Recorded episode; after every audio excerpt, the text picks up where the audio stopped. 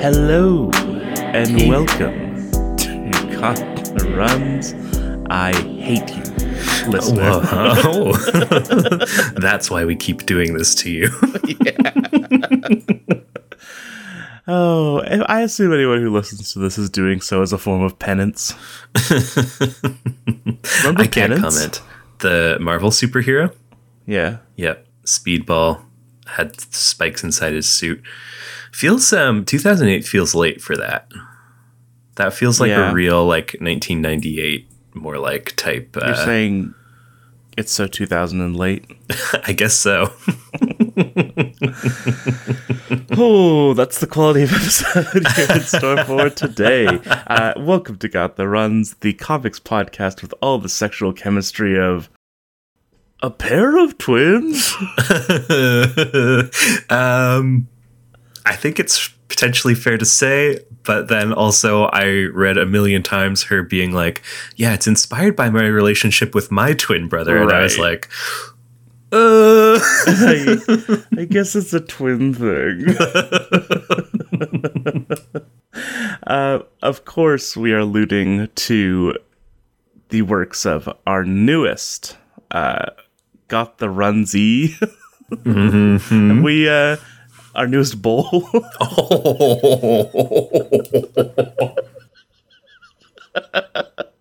that we're dropping our runs into. so vile. Oh, apologies to all, all of our previous and future bowls. Uh, and to our current bowl, who. you don't like it? I really don't like it. Oh, we could work on it. Um, of course, uh, this this particular creator who we are covering in this mini series has committed one of the cardinal sins, quite frankly, i.e., being younger than me. yes, yes, she has. Um, there's some real "what have I done with my life" energy that we're going to be talking about today because brace yourself for this. She made End of Summer when she was 18. She was still in high school. I saw this. I, like. I don't. She wasn't still in high school for starters, but She was still in high school when she was working on it. Sure, I believe you. Um, but yeah, I mean, it's it's quite evil. of her to do this to you.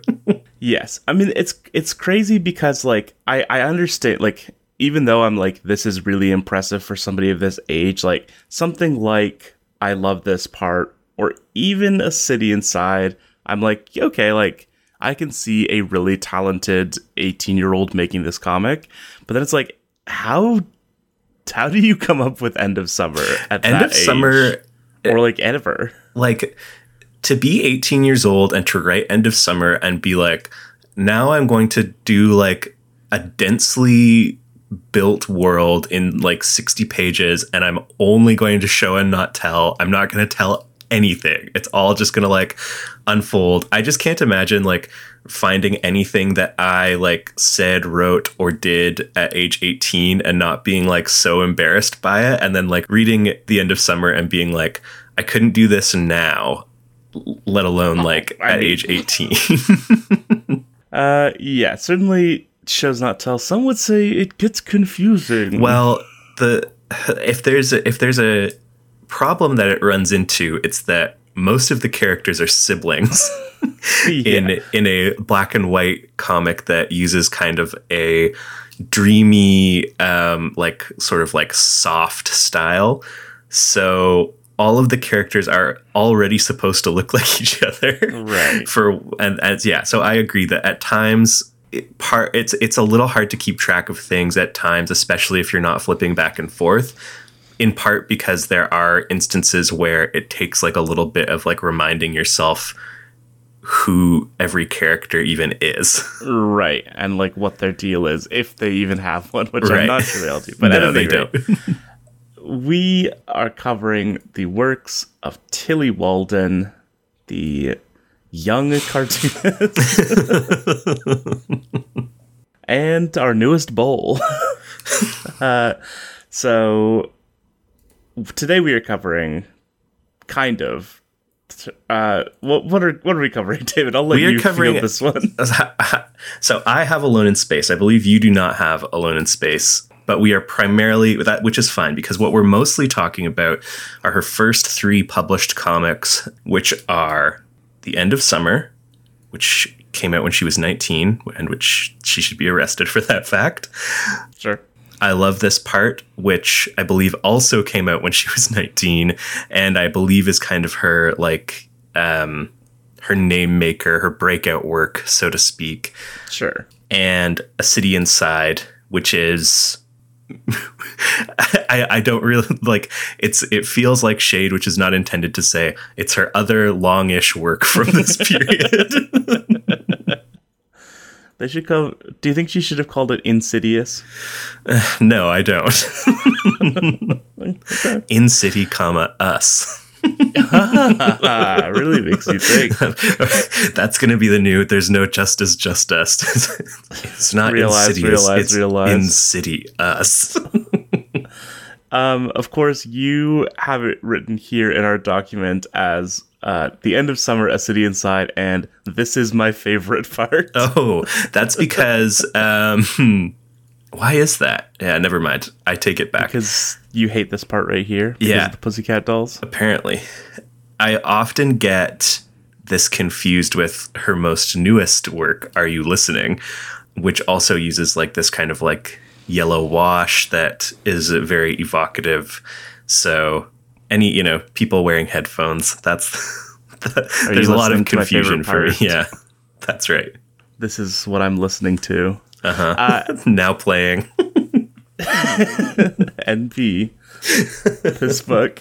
So, I mean, what? Where do we want to start here? Because obviously, like the thing about her is that she is young and made these comics when she was young. But I mean, like that certainly isn't I would say that there is is to it. a thing about her, certainly. Sure.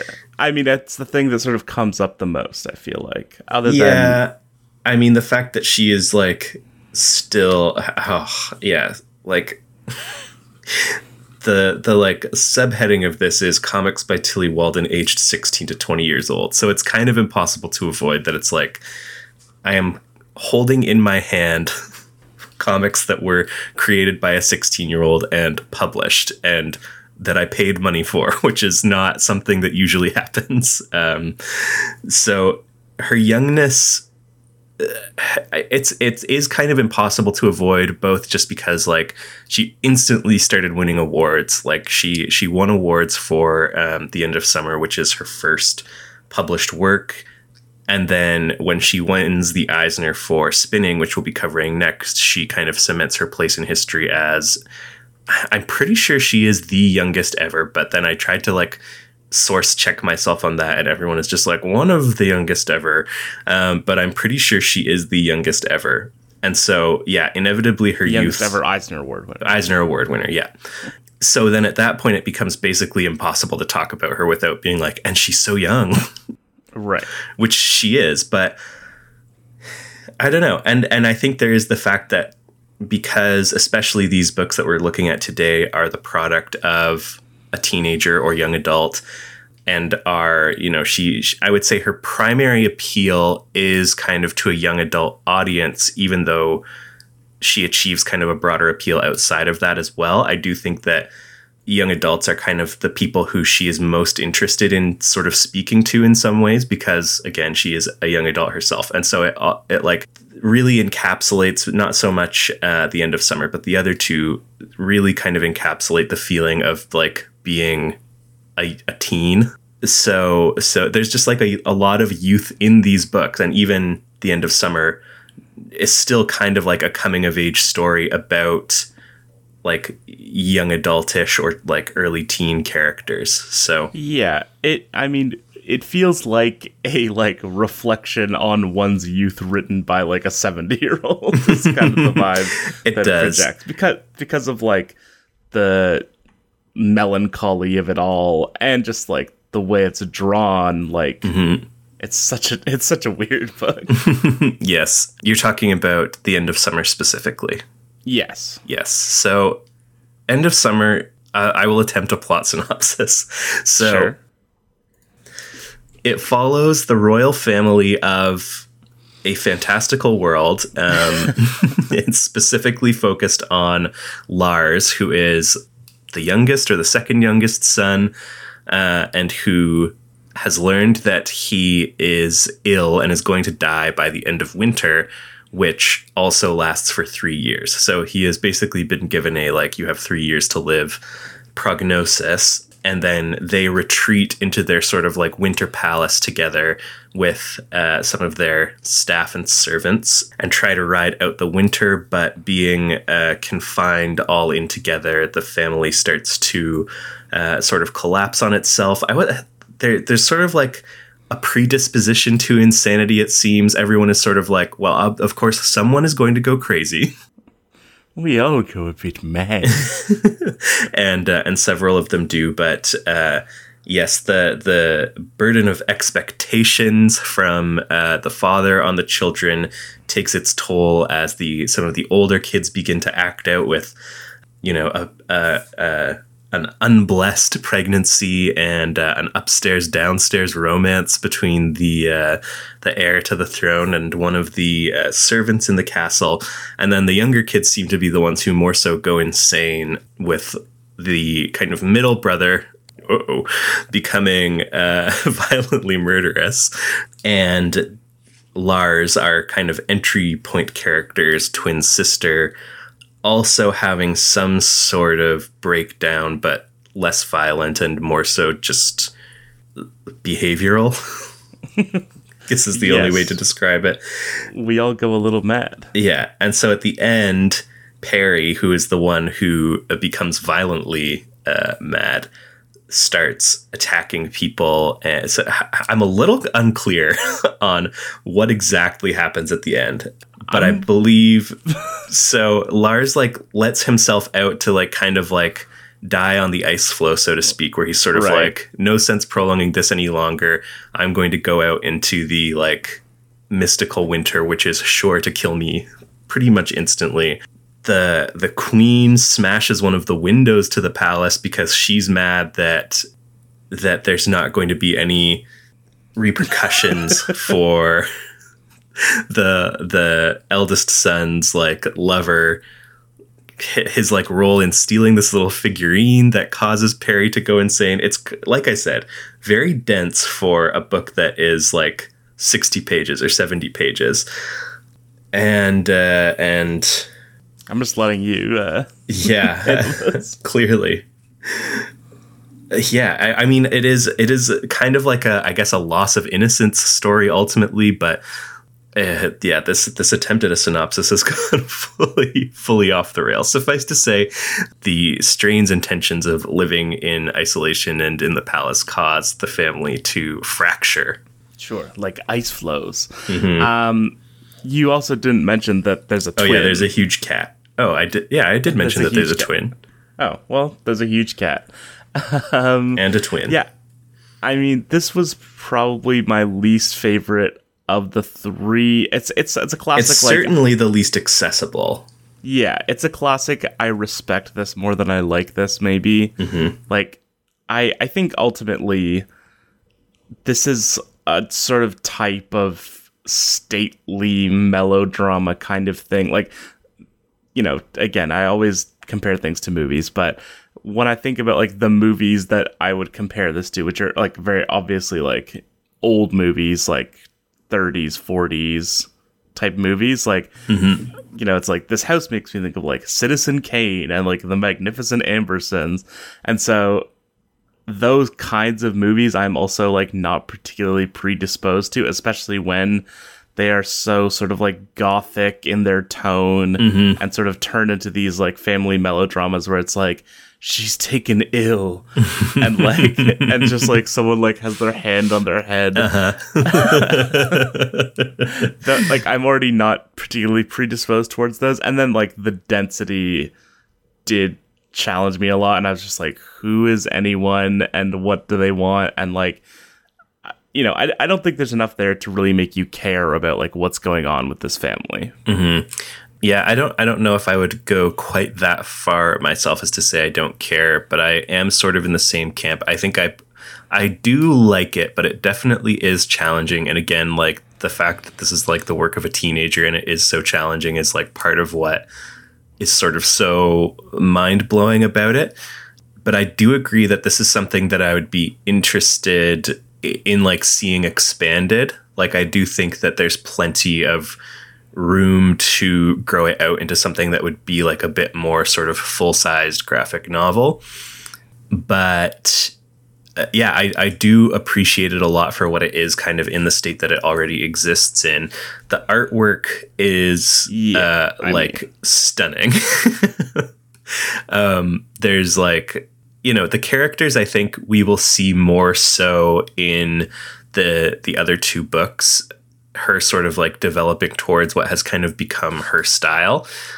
But the architecture is like really kind of what's on display and like the palace itself. Um i read an interview with her where she like talked basically about like the setting is another character type of uh type of thing but not really in the way of like you know, like it needs to like feel like I, I don't know, like New York is the yeah. sixth character is like the the classic kind of like way to to undercut that. But she was talking about it in terms of like comics is unique in that like people are able to spend as much time in the setting and the world as they want with each individual panel where like you're never going to hit pause on a movie or a TV show to like sit in the space that characters right. are in and so taking advantage of that by making the like the background and the setting a place that is like interesting or inviting or a place that people want to spend time is something that basically she talks about like taking a lot of personal interest in and feels is kind of important to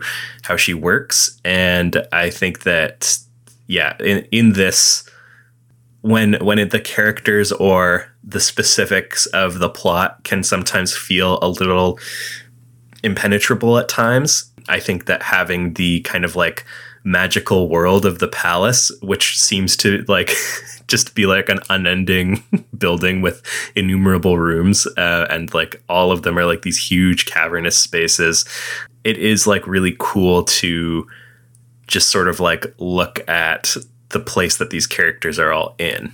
Yeah, I mean, like it really sort of like states its intent from the first panel, which is like mm-hmm. crazy. Yes. And like I think I maybe read the same interview or just read her sort of statement uh, at the end of the story, but she talks a lot about like in the making of it, just sort of feeling that need to continually add detail mm-hmm. and like you know sort of sort of what, like what we were talking about with uh, Hobtown Mysteries to be like you're adding more lines, like everything's becoming more and more intricate. And then mm-hmm. what I think is really cool is sort of the way that that stands in relief, almost again similar to Hobtown, but like even more so that the characters can be so sketchy and so like formless almost, mm-hmm. where it's like their faces are almost like suggested by like dark smudges more yeah. than they are by like anything else.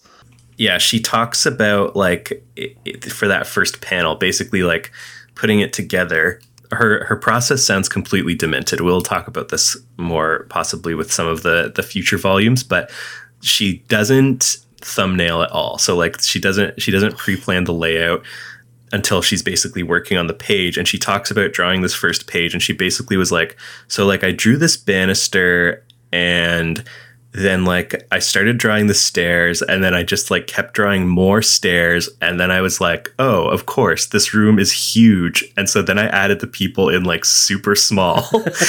and then and that was like the key that kind of like unlocked the setting for her, which is like there's a lot of like um you know people people in proportion to their environs is certainly a strongly recurring theme uh in uh, in her this this early work, including some of the short comics. Um, and in this case, it is very much all about like very small people in a very huge space. But uh, yeah. uh, but go on with what you were saying. Well, just that I was sort of just gonna say that you know you see her influences pretty quickly. Like I think mm-hmm. it's very obvious that there's like a manga influence here. Yeah. I mean, even just like the way that she like draws food in loving detail. Which oh I yeah, the like, food. The food is very. Um, the the person who she really talks about a lot specifically is Miyazaki. Yeah, and I I got that very much with A City Inside, where like I was like, this is just a Miyazaki movie.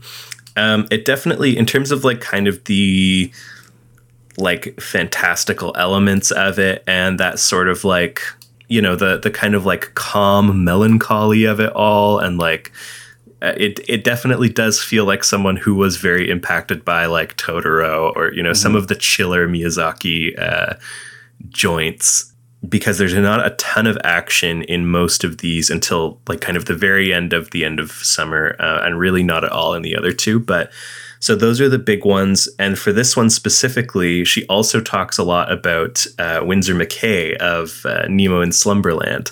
So Sure.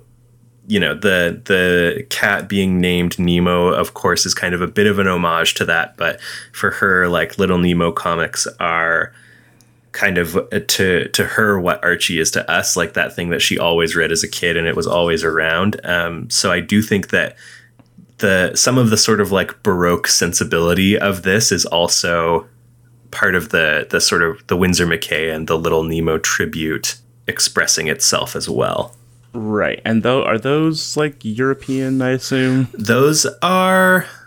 I'm not actually sure. They might be American. The, they're but they're like They early. They're like 19 like 10. Like they're early early like proto comics. Right, because I was gonna say like I I do also see a little bit of like Tintin or whatever like that sort of like European cartooning style in there as well. Um, in this one, I'd say mostly you see the manga influence, but some, sometimes like just the way characters are posed or like the way their eyes look, I feel like can give you like I mean, really, she takes influence from anywhere really, and like I feel like she sort of sees the ways that like certain scenes play out better in certain media or like mm-hmm. certain styles. And so she sort of just takes that and like tries to establish that. Because like i've been it's like sort of like her establishing shots are often sort of well i don't know because they, they feel a bit of manga as well but th- those are maybe more like traditionally american and like mm-hmm. you know sort of wordless sequences. And then you have like more manga inspired in terms of like the actual line art and sort of and I think a lot of the plotting as well just like the way that it's sort of like vignette and sort of creates a tone mm-hmm. and sort of like hints at things that are sort of left unexpressed in some ways I feel like can be a hallmark of anime and manga a lot. Yeah. It's definitely um like they're all real vibe pieces for sure. I do think that in terms of like the I guess storytelling side of things, the basis is very much in manga. I don't think that she was ever someone who was like a big reader of corporate American comics or superhero comics, especially Sure. so much as she was a devotee of anime and manga. Her kind of like intro to making comics is that she was doing um, like high school art classes, and then her dad flew her from Texas to Los Angeles so that she could go to a Scott McCloud workshop, which seems completely demented for me for a kid who liked comics but had never like really drawn them or expressed that much interest in drawing them. But anyway so she like went to this like workshop this two day workshop where she spent two days just like talking about comics with scott and making comics uh, surrounded by all these other people who were there to like talk about comics and make comics and then came home and was like and of course I will now express myself exclusively through the medium of comics. will now travel to Hartford, Vermont. Yes. Yeah, I will now within three years be a published comics author.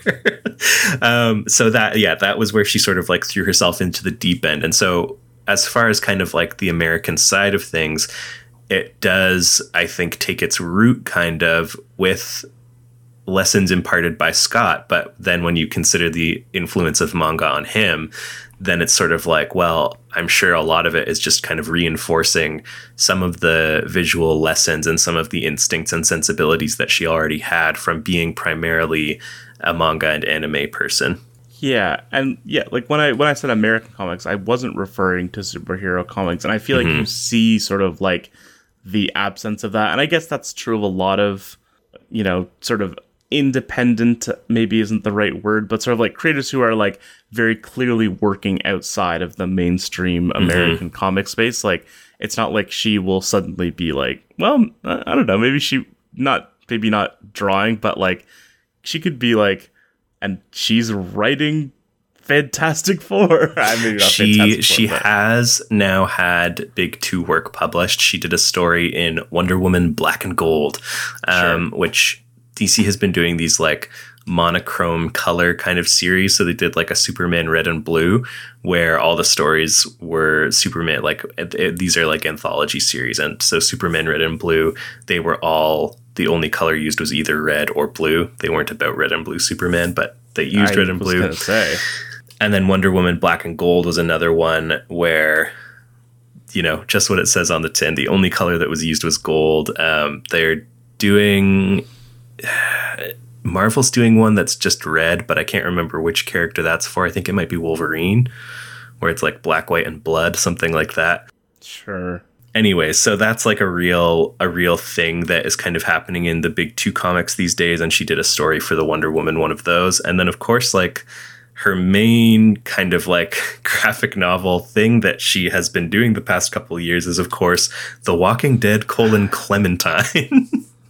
and like getting people mad is what I saw. Oh, I, I who knows? We'll save that for the episode. I haven't really looked into that at all, other than that like I don't know, crazy crazy thing that that happened. Yeah, really I mean, crazy. it is sort of like you know this this like young woman who is primarily indie makes a huge splash at the Eisners and has like all of this appeal to basically like has has made herself into a huge success with all the people that big two comics have been like trying and failing to reach for like 20 years now. Mm-hmm. So it does make sense that kind of instantly they would be like, okay, how can we get her working on something that we own.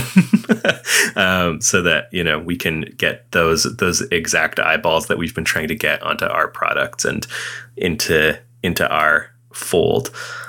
Yeah and it you know there are like we said end of summer not particularly accessible. To me like it sort of is interesting almost the way like how sort of emotionally distant it is because it is mm-hmm. very like gothic or Shakespearean in the sense that it is just like an overt tragedy. Like yeah. there aren't really any like moments of lightness really at all in it. And obviously no. that fits in it like the art fits into that and obviously mm-hmm. the story, like the whole story is about like the absence of warmth. Yeah. And it's and, and I mean your your whole like perspective character who provides the narration also is someone who has like had his death warrant signed and is basically like watching his remaining time sort of like slip away. So even he is not exactly like like he's pretty resigned to his fate and it's not like like, like melancholy is really the way to describe it there's sort of a pervasive sort of like sadness that sits over the whole book even in some of its kind of like happiest moments because the main character like is dying and knows that he's dying which kind of prevents it ever from being like fully and uncomplicatedly just like happy or light. And of course like the even just the name like to call it the end of summer is so much about like you know the the flower of my youth is like withering away and the you know the cold reality of the world has killed it is is sort of the whole vibe yeah. And like, you know, that's not to say that I love this part or a city inside are like happy books really. No, they're, they're not certainly really. not. they both sort of have this sense of like if not impending doom, then like sort of like a very explicit acknowledgement that like the happiness or like the happy moments of your life will mm-hmm. all like one day pass and like into each life a little rain must fall, into each win a little fail must fall is a, a term oh, I actually coined. Uh-huh. Uh, Just now? no. Unfortunately, no. Um, now, have you enlisted for the Fail Army? Uh, well, I've become a full time writer on the Fail blog. I haven't yet gone to basic training. I consider myself a commissioned officer of the Fail Army, certainly. I do. Uh, I recently purchased an AK Phaley 7. nothing, nothing. I don't think Keep you need going. to bring your own weapon to the Fail Army. Uh, so, yeah, to, to go back to the art again, They give you an M16's React. Is this anything? no. To go back to the art uh, for a bit. So it is black and white, and there is like a fair bit of heavy cross hatching. I do think that there's also like quite a bit of watercolor work in this, but the color of choice is gray. So that is kind of contributing to sort of like a lot of the shadows and shading are done with that, which again, all very much contributes to the moodiness of it. Yeah, it is. It is quite similar. You know, I already sort of mentioned this, but it is quite similar to Hobtown in the way that like the depth of the background sort of contrasts with the stylization mm-hmm. of the characters, mm-hmm. which I think is a cool effect. Although there's certainly like times when the characters are kind of more in focus when she does go a bit more towards a slightly more detailed style for them. Yeah, Like I'm thinking of uh in particular on page 6 there's a panel of Lars like drifting off to sleep that's like a really close up of his head resting on the pillow which is which is like pretty lush. yeah. I mean, like certainly she can put in that detail into a human when she wants to, and like you know, mainly like things like insert shots and close ups and things like that are when you see that. Yeah. Just paging through to see if there's anything else to kind of specifically address. So the pregnancy plot line. I My who's the father? understanding, my understanding is like the patriarch of the oh, like the father is the father. yes, That's messed. that was my understanding. Yes, it's I- I do- That's messed. As I like peer in closer, think that you could be correct. But of course, I as I said, like I I start to lose like Hector is like the doctor. Hector, yeah, no, Hector is Lars's like personal kind of servant slash butler. Right. And why does Maja Maya, crazy name also? Uh why does she like get locked up? yeah. It's so a real like people It- get this- locked up type. this is this is another one of the parts that I kind of was most sort of trying to figure out. It's because she cut her hair. I think that's maybe more symbolic of uh, yes, but she cut her hair because of the like mental break that she has, which is kind of most exemplified by this scene that uh, we see at breakfast, where she has an outburst and pours tea all over the table and has, to be certainly. has to be dragged away by orderlies, basically. And then the next time we see her, she is locked up. Yeah, I mean, it really is just like, especially like sort of after that moment, like book book two of the Mm-hmm. sort of books it's divided to is pretty much just like everyone's going crazy and everyone has their own little crazy mode thing. But you know, ultimately, I don't care that much. I mean, like, I really, to be quite honest, like, I don't care that much about Lars either. Like, the, I guess, like, the strongest relationship that gets established is sort of like the Lars Maya relationship where, like, he's sick and she's sort of like his protector in some way, but then also she, like, has her own internal battles that she's dealing with. I feel like we've seen that sort of dynamic before in media. Yeah, it it. Uh, I'm not sure the the hair cutting. I don't know. Does seem to have some big significance because because the whole like thing that initiates her being locked up is that one of the servants comes to the queen and is like, "We can't find her." But we found her hair, and that's when the queen is Right. like, "We must put her away." Right. But then Yeah. the only explanation we get for that is that she says like it's not presentable for me to have short hair. But also who cares because we're like locked away in our big palace. And so it's like if it's just a question of presentability, which it's obviously not based on like just the other behavior that we have seen from her, then yeah. Rich text. yeah. I mean like again, it's it's something that I respect. Like it's clearly something where it's like there's been a lot of thought put into like the world obviously and like mm-hmm. you know the more sort of concrete elements of it as well. But like it's it's crazy to me that like as someone of this age can make something where i'm like yes this is like the magnificent ambersons and like have that not feel like a crazy comparison. Yeah. The paneling throughout this one pretty dense. Lots of those insert shots um, many of which fraught with uh, symbolism, especially. I think it's right at maybe the start of book three or the end of book. No, it's right at the start of book two when there's that whole sequence where it's basically just like Lars's narration over these like illustrations of like engine components. Right. Very cool. I do feel like that is kind of like where it works best for me is when it is like a little bit less focused on the narrative and more focused on like taking advantage of some of the imagery and you know digging into this the the internality of Lars. Yeah, she she shows really early and I saw this in the other comics too like sort of you know, it's a very comics thing as well, but sort of like this like juxtaposition of metaphor.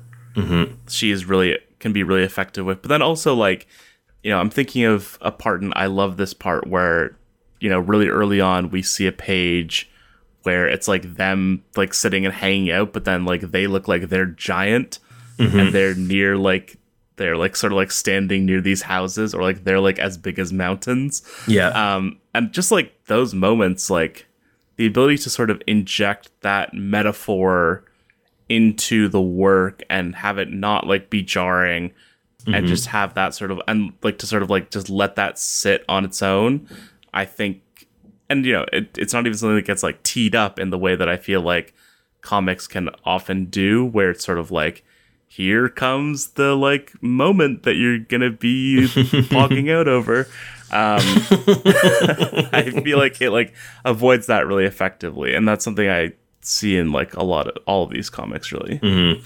yeah i mean and i love this part to uh to segue very naturally. And i actually hate this part right here. Uh, uh-huh. That's what the fifth time you've said that since we started this call?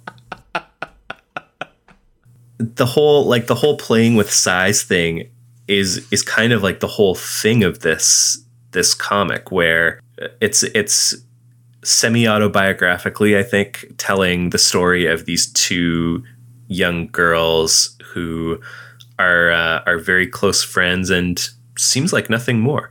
Um, who who are very close friends and then you know begin their first sort of forays into uh, into young love and then subsequently young heartbreak.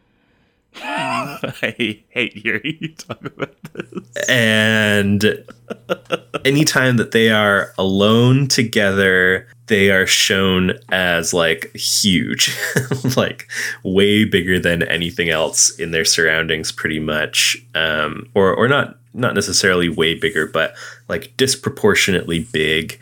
Yeah, like Whereas, as big as a house or as big as a mountain. Yeah, or... like towering over the highway or like at the I think it's like the th- second or third page I really like where they're like doing their homework together but instead of like a bed or a desk or whatever that they would be sprawled on, they're like draped over like these huge buildings and there's like shots of them at the beach but instead of it just being like sitting with their feet in the water, they're sitting on like these big hills with their feet in the water. But then as we see the relationship sort of like starting to dissolve or the the the outside influences of like school or their parents or other people in their lives or what have you, they are like reduced down to normal size basically. Right. Like anywhere anywhere where they're like kind of being confined, they are confined. Yeah, and you know, we see a lot of sort of like repeated like imagery, mm-hmm. like you know you'll like you'll see like shots of the places they were like empty or occupied Yeah. by one of them and things like that yeah i mean it's good Yep. Um, this one, this one done, I believe, entirely through single page i was gonna like say. splashes or panels, which makes it, even though it is again probably like 60, 65 pages ish, kind of in that same ballpark, it reads much faster because there's only ever one panel or one image for pay per page, and often, like you said, there there might not only might there not be dialogue there might also just like not even be people. Like it, the there are frequently pages where it's just like a landscape like portrait Yeah. And you know, I think like sort of she has this recognition that like things like that can be so powerful. And it's like I mean, it's almost like it feels experimental in a big way because it's like, well, like A for sort of playing with size and proportion, like we were sort of talking about with End of Summer, but then also just sort of like playing with the size and proportion of like a comic and a panel because like you know, it's sort of like End of Summer is so dense, like you were saying, and then this is feels so open because mm-hmm. obviously, like structurally, it is like extremely open. And then you know, City Inside is almost finding the middle ground of that. So like this almost feels like it feels like such a departure, or like it's it's sort of like the inverse of End of Summer, where it's like it's instead of being like cold and distant, it's more personal and mm-hmm. like semi autobiographical potentially. And instead of being dense, it's like very open and just sort of it feels like her trying to do something almost as different from End of Summer as possible. yeah because instead of having these like tiny figures inside this this massive indoor space you have these giant figures who are part of these like huge open landscapes. So it certainly is kind of like polar opposite in terms of not just the imagery but like you're saying the structure where you go from those like 12 panel pages that are frequently in the end of summer to yeah full page spreads for every single page of uh, of this is my favorite part. I, of I'm playing the video right now. no they're talking about songs surely So they're talking about both. i guess Uh, they are talking about uh, vintage youtube at the start Yeah, you know, there's shots of them watching YouTube videos for sure. undeniably yeah there's a, there's not a lot to say because like i said real like tone poem vibe to this there is like almost not a story What? it huh There's almost not a story. Kind of i mean like the the story the story compare the attempt to summarize what happens in the end of summer to this book which you truly can summarize in like one sentence Sure. I mean, no, you can't summarize it in one sentence. I, I mean, I guess it depends. I guess it depends how much detail you uh, you want to put in. But it is like the universality or universality, I guess you could say, of it means that like the narrative is very familiar. Yeah, I think that is mostly what it's playing with. That it's like we don't. She doesn't feel the need to explain like why a queer teenager might like find it difficult to pursue a relation like a queer relationship mm-hmm.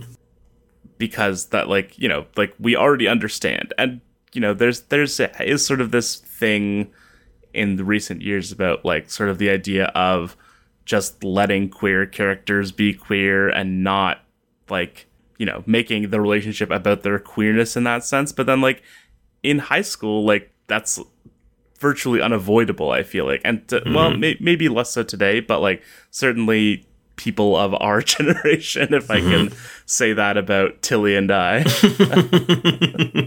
She's only one year younger than you. that's what i'm saying. Right. is that like we're, we're pretty much the same age.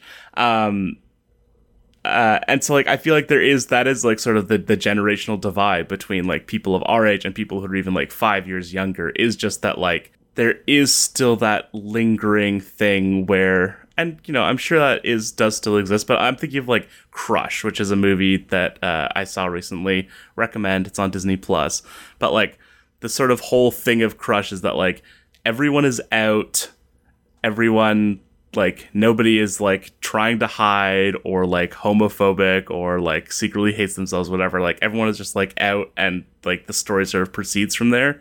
And i feel like that is sort of where media has gone now.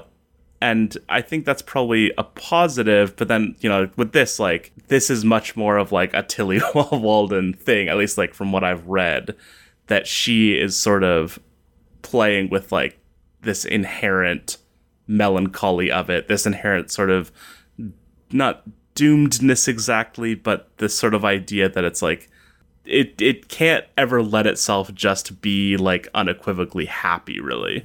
Mm-hmm. Yeah, there is um, one of the short comics that is in this collection, Alone in Space, is called. Boy, it's uh, it's got a long title that I'm going in search of what it's like to be gay in an all girls middle school. Right. I saw this name for Vox.com, uh, which you can probably find pretty easily. Um, and I think that that does show you kind of more of like what you're talking about, especially in certain terms of like relation to peers and like struggling. She has like a page in it specifically where it, she basically lays out like flirting is hard. It's harder when you're 13. It's even harder when you're both 13 and neither of you is allowed to like acknowledge that you're actually interested in each other. Right. Um, I mean, which like, is like if you take away the the the like notion of the closet or the the idea that like some of your peers might not like just be totally chill with it then then you do lose that kind of like element of things yeah, there's like a weird sort of inherent dramatic tension to that, which you know I think it's fair to say is was very like overplayed maybe in like queer work that like mm-hmm. a lot of it was just sort of about the inherent sort of doomedness of a relationship like i'm thinking even about stuff like carol mm-hmm. which is sort of like about like that. uh-huh. just, uh, just like the sort of idea of like society will never accept us, like, uh-huh. and the sort of tragic queers idea. Yeah, or just like I, I don't know. I feel like the emblematic thing I think of is like any given TV show character dramatically turning around and being like, "Because I'm gay, okay." Like right. that. That is like almost like a trope like uh, shot unto itself from like media circa like 1995 to like 2012 right. And i think that like that is certainly something it avoids is the sort of like and i think that part of it is the sort of lightness of the storytelling touch. Mm-hmm. and like it doesn't have to and also just like i said understanding of that sort of not a trope exactly but that situation that it it can happen in over the course of a sentence and not feel like it's being dwelled upon or that it's the focus of the book, mm-hmm. but it can sort of acknowledge that like reality. Yeah. Yeah. Good book, chill read for sure. Yeah, definitely.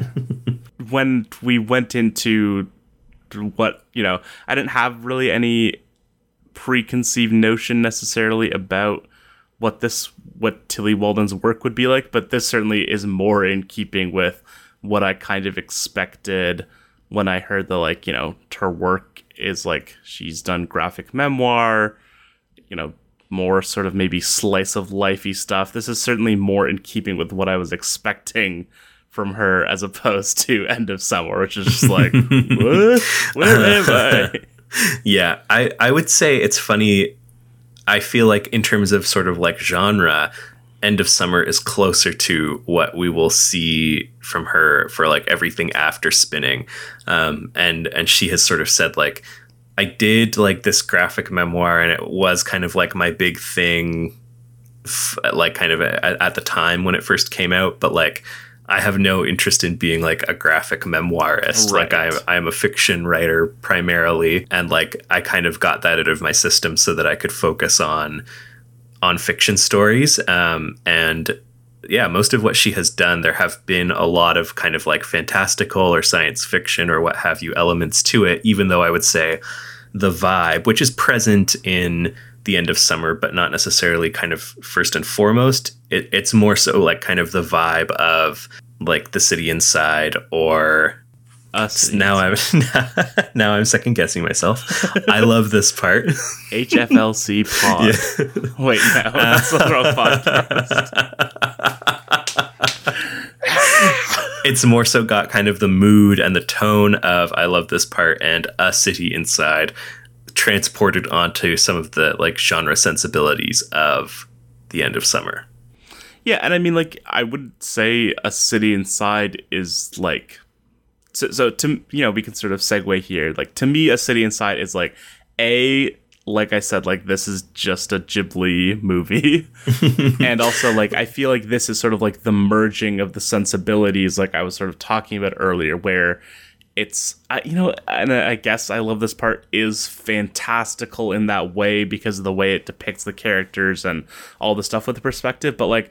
I think that there's always meant to be this implicit understanding of like this isn't really magical realism it's more just like the way that like it's a visual metaphor Yeah. whereas i think that this has more of like a sense of magical realism where like you know when they talk about like you went to live in the sky in my mind it's like mm-hmm. oh like she did really do that. Like mm-hmm. I, I within like the narrative of the book i was like yeah that's what she did. It's yeah, I don't really know what to do with a city inside because like there is this all this fantastical stuff, but it's all in the context of like this like sort of like hypnotherapy session and then at the end she she seems to just be like in a normie office like See, I like she like- just finished like a session of therapy Yeah. My interpretation is that like this is a like fortune teller. Or like this is like some service where it's like we can tell you like what's going to happen in the future. I don't want to totally throw a wrench into that, but uh, her girlfriend is reading Inkheart. No. Shout out to the Funkheads. She's Chugi.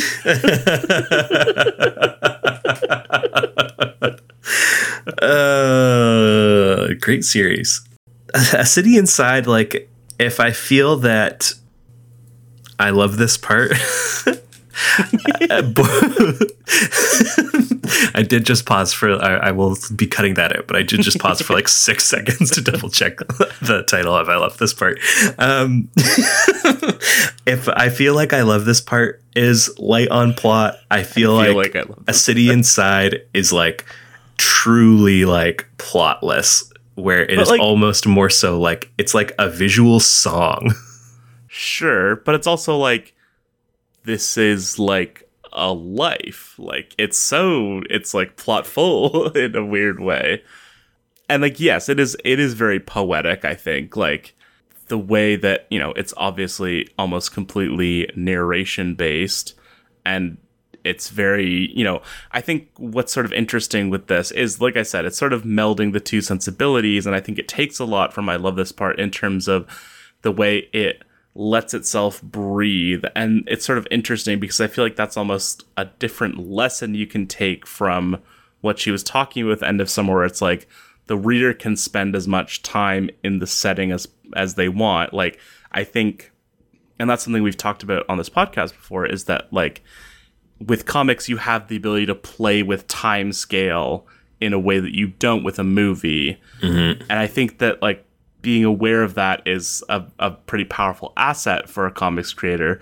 But then it feels like you know end of summer is like they can spend as much time in the setting as they want so i will make the setting as detailed as possible so that like they will be rewarded by like continuing to exist within this setting.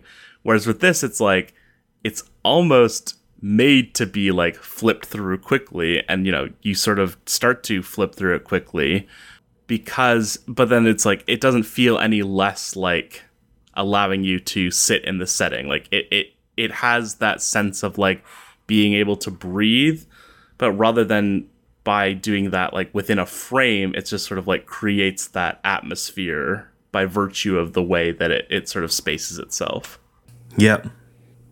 Agreed. I, I get the sense I liked this one more than you perhaps I, don't, I yeah I, I don't dislike this one. this It was is- probably pretty firmly my favorite of the three i would say Yeah, uh, yeah. I guess I, I would say probably it's reverse order for me uh, from from you. Uh, uh, actually, I guess not. I'm sure we both probably have I love this part as number one.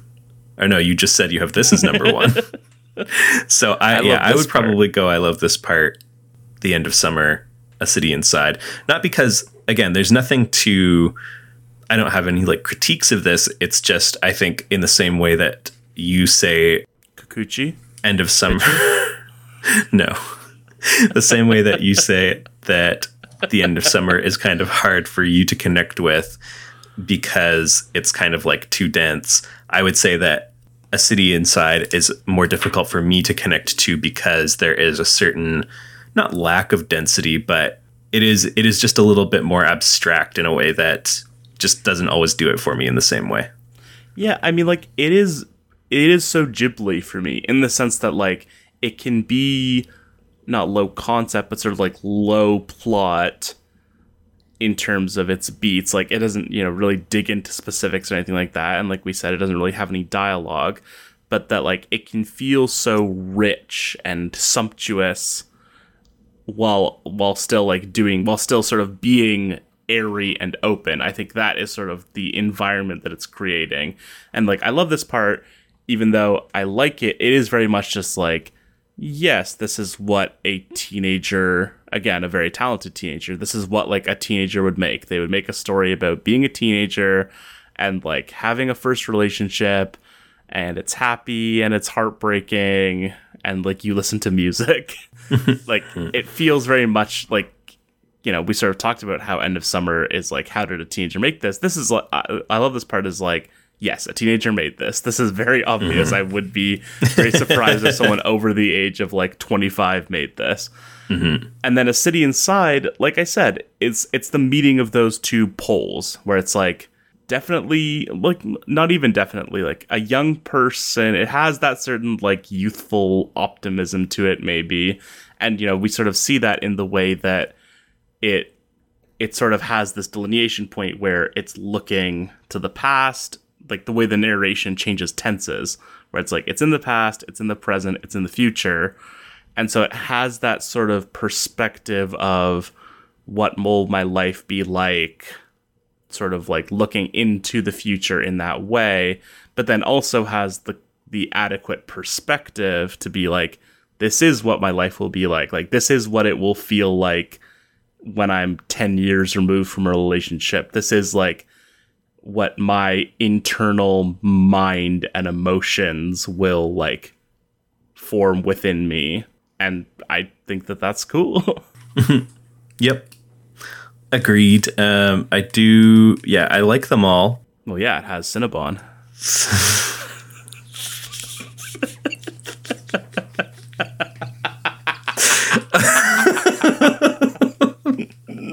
I can't engage with that. Um, I do think that this is like uh, again a stunning collection of work for someone that did all of this before she was 20 and i do think that it has interesting kind of like seeds of what we will see from her as we continue through this mini series and as we I'm sure we'll have to uh, continue to return to her as new uh, new work comes yeah. out. She certainly doesn't seem like she's uh, planning on slowing down or stopping anytime soon. I guess in terms of kind of like career uh, arc or trajectory, we mentioned already that like again she was discovered and sought for uh, for publishing while she was still in high school. Um, after she graduated from high school, she did a two year program at the Center for Cartooning and hold on, I've got it here. Center for Cartoon Studies. Center for Cartoon Studies, of course. At which, like many luminaries of the, especially the independent comics scene, have been instructors and at which she now is an instructor. So yeah, it's it's crazy to think that she was like working on these while she was in high school and while she was like I just imagine like being in class with someone who it's like yes, I'm like here, I'm learning. Also, I'm like the only person in this class who doesn't already have like an undergrad degree from somewhere and also I'm already published and actively like being published again. right. Yeah, I mean like that's very evil. it is it is wrong of her to do that. She should have waited until her career was over before she got her degree, of course. Um, yeah, she should. She shouldn't uh, have Vince Carter that. yeah. um, while she was there, she also developed spinning originally as her like final thesis project, basically, yeah. and then subsequently expanded it out to the graphic memoir that we know and love today, which of course will be the next thing that we cover. Um, as far as like Alone in Space and some of the stuff that is in there that is worth checking out, I do think um, what it's like to be gay in an all girl middle school should be like pretty easy to find and is an interesting read. She also includes one of her like earliest comics from 2013, which is called Glare, and writes of it in the introduction. Uh, the work of a moody, unhappy teen, though that drawing made me happy. This comic is so bleak, but it's how I felt at the time. Growing up is vicious, and it is about these two girls who are walking home from the 7 Eleven with some candy and like talking about The Simpsons, and then one of them is texting with someone, and the other one gets mad because the girl who is being texted with bullied her and they have like kind of a fight and then the girl who was texting tries to make it up by re-engaging like the simpsons talk even though she doesn't really know anything about the Sim- uh, the simpsons. And then right as like the other girl is like coming out of her shell and getting back into it she gets absolutely splattered by a car. It's so grim.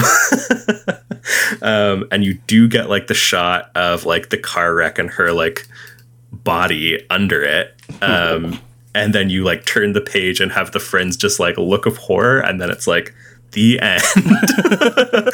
it's so crazy. Um, very cool though. The the title Glare is really cool because it is about like this fight between these two girls and they glare at each other several times and every time they do glare at each other they are backlit by car headlights with like the glare of the headlights you know mm which again i'm just like you're 16 you're not allowed to understand like visual imagery like this. It's illegal. Um, but if you are able to like find that somewhere i thought it was very interesting uh, to read and to look at. Most of the rest of it is stuff like it's like assignments that she did while she was at the center for cartoon studies. And this is my favorite part. Some of it is very cool. Some of it is you know one page comics that are like exercises. yeah. um, but uh, but cool stuff in there. If you are interested in uh, in the early work of Tillie Walden, like it's not very often that you get something like this where there is so much stuff that is like previously unpublished and you can't even necessarily dismiss it and be like well of course it's never been republished like it is student assignments it's like well yeah but like there's it's student assignments by someone who was already an award-winning published creator yeah, like when she was doing the assignments. yeah, so so it's like you can't even say like, well, you know, it's just her student work because it's like, well, yeah, it's the student work of a professional. yeah, that's there's there's this uh, this intro thing in the version of End of Summer that I have from James Sturm, who is the founder of the uh, Center for Cartoon Studies. I don't know if mm-hmm. you have this as well, but he he talks about so he says uh, in the spring of 2015 tillie walden not even a year out of high school was a student at the center for cartoon studies. Students finish their first year at ccs with an open-ended six-week project. It's usually their most ambitious work to date. Tillie produced a stunning and wistful comic that was an impressive achievement for anyone let alone someone so young. And that's spitting you said right? Or like the, the no, sort of foundation? so- it's it's really interesting actually. She tried to do like a figure skating story for that assignment and like had a nervous breakdown when she came to the point that she tried to draw herself on the ice, which is when she was like, huh, interesting, repressed trauma. This seems like it could be something more important. And so instead she did this story that is called In the Palm of Your Hand, which is about it's it's very much in the vein of the other stuff we've already kind of talked about. This girl like gets picked up by this like giantess who like walks around with her in her hand, and she like gets to see the world, uh, but she like misses home, but like doesn't know how to tell the giant. But then she decides like it's cool though because I get to see the world, and I'm like safe here in the palm of your hand. So Oh, again, very like fantastical, very melancholy, very internal. kinky. Some would say. Um, uh, the the second paragraph of this is I was later stunned to learn that Tillie's classroom assignment wasn't the only project she was working on during that time. The other project, far greater in ambition and scope, was the end of summer. And so it is very funny to be like, I'm submitting this, which is like, you know, I'm sure that's a very cool comic. It sounds cool. And it's like, but also I'm working on the end of summer. but also I have a publishing obligations to fulfill. Yeah. Very cool stuff, very good. I felt like I had something I wanted to say about her as a student, but now I can't remember what it was. It is very funny. Like, we've talked about how there's like all this like melancholy and internality, and like you get the impression of like a very sensitive creator. Um, but when you read like interviews with her, she's like very confident and like outgoing and just like kind of not who you would expect at all, which she talks about in some of her interviews as being like business Tillie. um, but it is funny because you do so much get the impression of like, wow, she must be so like shy and quiet and like reserved. And then you like read these interviews where she's like, so I've stopped penciling because I figure if I can draw it in pencil, I can draw it in ink. And it's just like, what are you talking about? um, and, and like, I was reading one interview where someone was at, like basically trying to ask her like would she ever take a movie deal? And he's like stammering through this question where he's like uh so if someone you know expressed interest in you know adapting one of your projects to another medium uh do you think you would uh and she just interjects and is like sell my soul to Hollywood? And he's like well yeah. And she says yes definitely. Which is like I don't know. You do like you do get the impression from especially these early comics of someone who is like very much the like the soulful artiste. But I think it takes a certain like, you know, it's the classic like athlete thing where it's like it does take a certain level of confidence to like not even to just like get published, but to be like I, as like an 18 year old, I'm like deserving of having my book in a bookstore or whatever. Like, Yeah, and and it goes like beyond confidence to like she does have a certain like is similar I think to what we talked about with Cook where it was it was sort of different because Cook's charisma sort of like comes through the page whereas with her it almost seems like like she doesn't often really like open herself up maybe in in her like actual personal life or like kind of day-to-day stuff. And these comics really are like a form of self-expression for her to like sort of share the things that she doesn't necessarily always choose to share in other ways or at other times.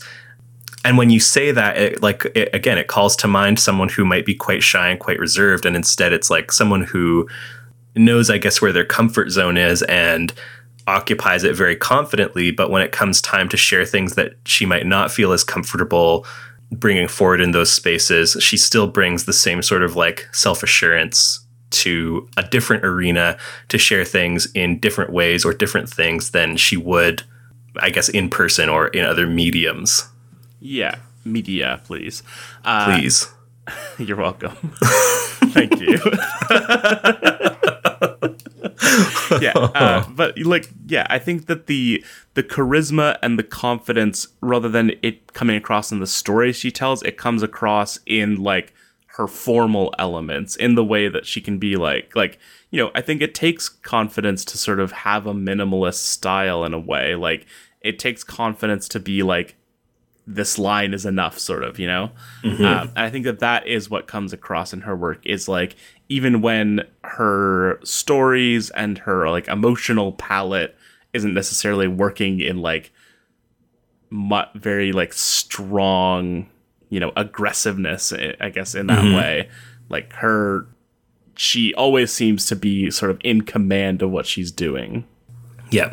And even like again to to be so young and working on something like the end of summer and just be like no, I don't need a page where it's like a group shot of everybody and their names are like labeled over them. Like people will figure it out or they won't, and I don't like really care whether they do or not. Sort of to an extent, like basically, like that's not that's not how I want to tell this story. I want to Yeah. let it kind of like unfold and and unravel in a way, and the people who care to sort of attach to that and gravitate to that and figure it out are the people who this is sort of like meant for. Sales wise, uh, I didn't look too hard, but I couldn't find a lot of information about the original yeah. releases. Um, awards wise, she wins some awards for these. She wins the Ignatz Award in particular, which is the like small press expos uh, award, which I believe has been won by other people we've talked about previously, but I don't think we have actually talked about the Ignatz specifically. Let's have let's have a look. Well, in 1998, it was won by Dave Sim. Of course, classic. Um, there was also an interview I read with her where someone asks if she's read Cerebus by Dave Sim, and her answer is, "I don't really read comics anymore," which floors the person. But but like he is a. Uh, like pretty towering figure in independent comics. Of course, Cerebus is sort of famous for being the platform that he used to share some ideas about gender that are controversial Right. and and he is far from a controversy free figure but in, like you can't really talk about like independent comics without talking about him because he is quite a prominent figure in terms of both like his creative output and just like being a, a like creator advocate basically um, so it doesn't just- surprise me that he is a, a past winner Sure. I'm just scrolling through uh, the various winners. You know, Persepolis is the first outstanding graphic novel winner. Um, And, you know, some other stuff that we have mentioned but not uh, covered, like Love and Rockets, I know is something that you have mentioned a lot. Uh, my favorite thing is Monsters. I remember you talking about on a previous good ep. book I'm sure it is. So I love this part wins the Ignatz in 2016 for outstanding art. Or sorry, the end of summer wins in 2016 for outstanding artist, and then I love this part wins for promising new talent, which is crazy. it's classic. Uh, you know, actually, we can't talk about the Grammy Award for Best New Artist again. yeah, surely. Um, and then I love this part is also nominated for the 2016 Eisner for best single issue or one shot, and I am curious uh, about who won that. It was, of course, Silver Surfer number, number 11, Never After by Dan Slott and Michael Allred. Um, haven't tone. read that series, but it is well loved by many for sure. So can't speak to whether or not that is a uh, a deserved win in that case. And then and then a city inside won, won a award that I've never heard of, the Broken Frontier Award for best one shot. So yeah, like I said, insanely young, instantly uh, celebrated and embraced. I, yeah, it's it is crazy. It does seem like there should be something like some explanation for this. Like her dad or her mom is like a famous comic I artist, or say, like, like, is there a little nepotism, as Jack Black would say? yeah, but but no, she does talk about like the importance of her dad's influence on her, like to becoming a comics creator. But it's like because he was the like the one who bought me Hunter X Hunter and like got me to go to that like Scott McCloud thing. I think it's not like Just because of his. David. Just be It's Hunter by It's, Hunter. it's just Hunter Hunter. Oh no! I just don't want you to get canceled. Hunter, Hunter, yes, and I'll of course splice that in.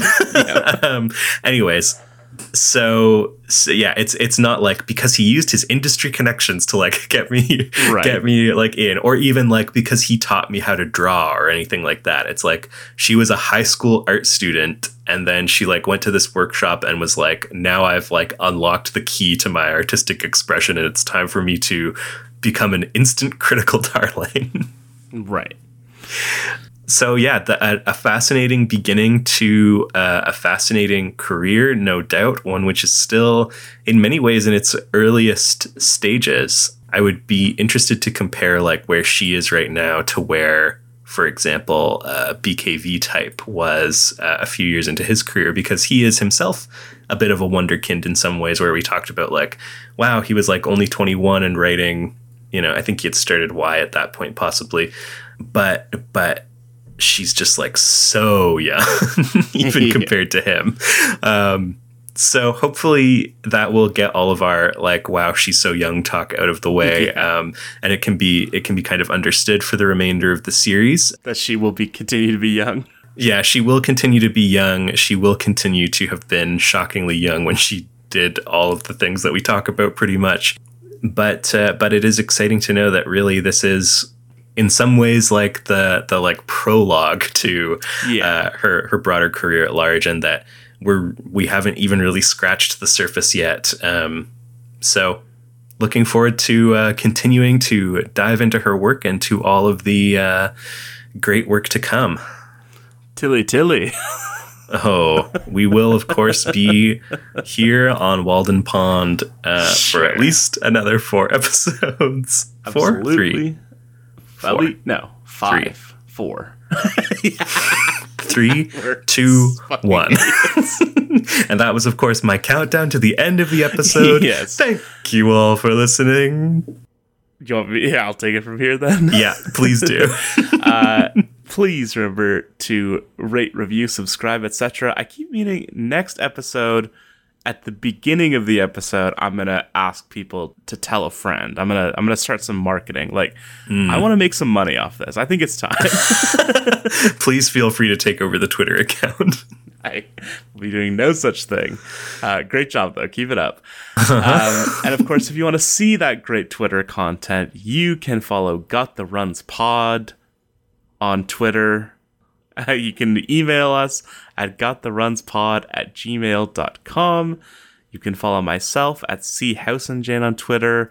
Listen to High Floor Low Ceiling. Listen to Bevy of Bevies. Two crazy episodes of both of those uh, came out last week. I heartily recommend them. Tequila Shot for Bevy of Bevies was quite an experience. And then we immediately rolled into uh, the great Colin Ashley appearing on High Floor Low Ceiling to talk about sports drinks. Uh, so that was a very fun time. It sounds good, doesn't it? It certainly is a well cultivated brand. you are a cruel person. Uh, next week, we will be covering the graphic memoir Spinning that we have previously alluded to uh, and pressing on from there. But that will do it for today. Until next time, to, to be continued. continued. And of course, uh, Wikipedia says that the end of summer is told, quote, from the viewpoint of Lars, a feet